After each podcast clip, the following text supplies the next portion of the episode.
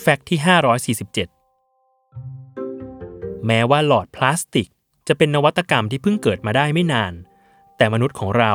หาเครื่องมือเพื่อเป็นตัวช่วยในการดื่มน้ำมานานมากแล้ว ที่พูดได้แบบนี้ เพราะนักโบราณคดียุคก่อน ได้มีการค้นพบหลักฐานการใช้หลอดของมนุษย์ ที่ย้อนไปกว่า 5,000 ปีก่อน ในดินแดนเมโสโปเตเมีย โดยชาวซูเมเรียนคือหนึ่งในวัฒนธรรมแรก ๆ ที่ใช้หลอดสำหรับดูดเบียร์ หรือเครื่องดื่มหมักดองที่มีตะกอนนอนก้น หลอดจึงใช้เพื่อดูดเอาแต่ส่วนด้านบนของน้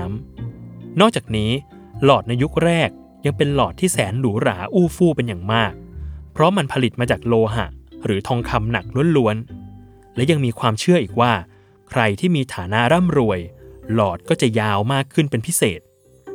แต่ถ้าหากพูดถึงหลอดพลาสติกที่ใช้กันในปัจจุบัน อาจย้อนกลับไปไม่ไกลนัก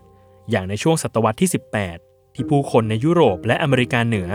นิยมใช้หลอดทำจากก้านของต้นข้าวสาลี แต่ก้านมักจะเปื่อยยุ่ยได้ง่าย และไม่คงทนทำให้เครื่องดื่มเสียรสชาติ ปัญหานี้จึงนำไปสู่การคิดค้นนวัตกรรมของมาวินซีสโตนที่ถูกขนานนามว่าเป็นบิดาแห่งหลอดดูดน้ำ โดยเขาได้คิดค้นหลอดที่ทำจากกระดาษขึ้นในปี คศ 1888 และได้รับความนิยมเรื่อยมา จนปีคศ 1960 เมื่ออุตสาหกรรมปิโตรเลียม พัฒนาในทุกวันทำให้หลอดพลาสติกได้รับความนิยมอย่างก้าวกระโดด และใช้เพิ่มมากขึ้นจนถึงทุกวันนี้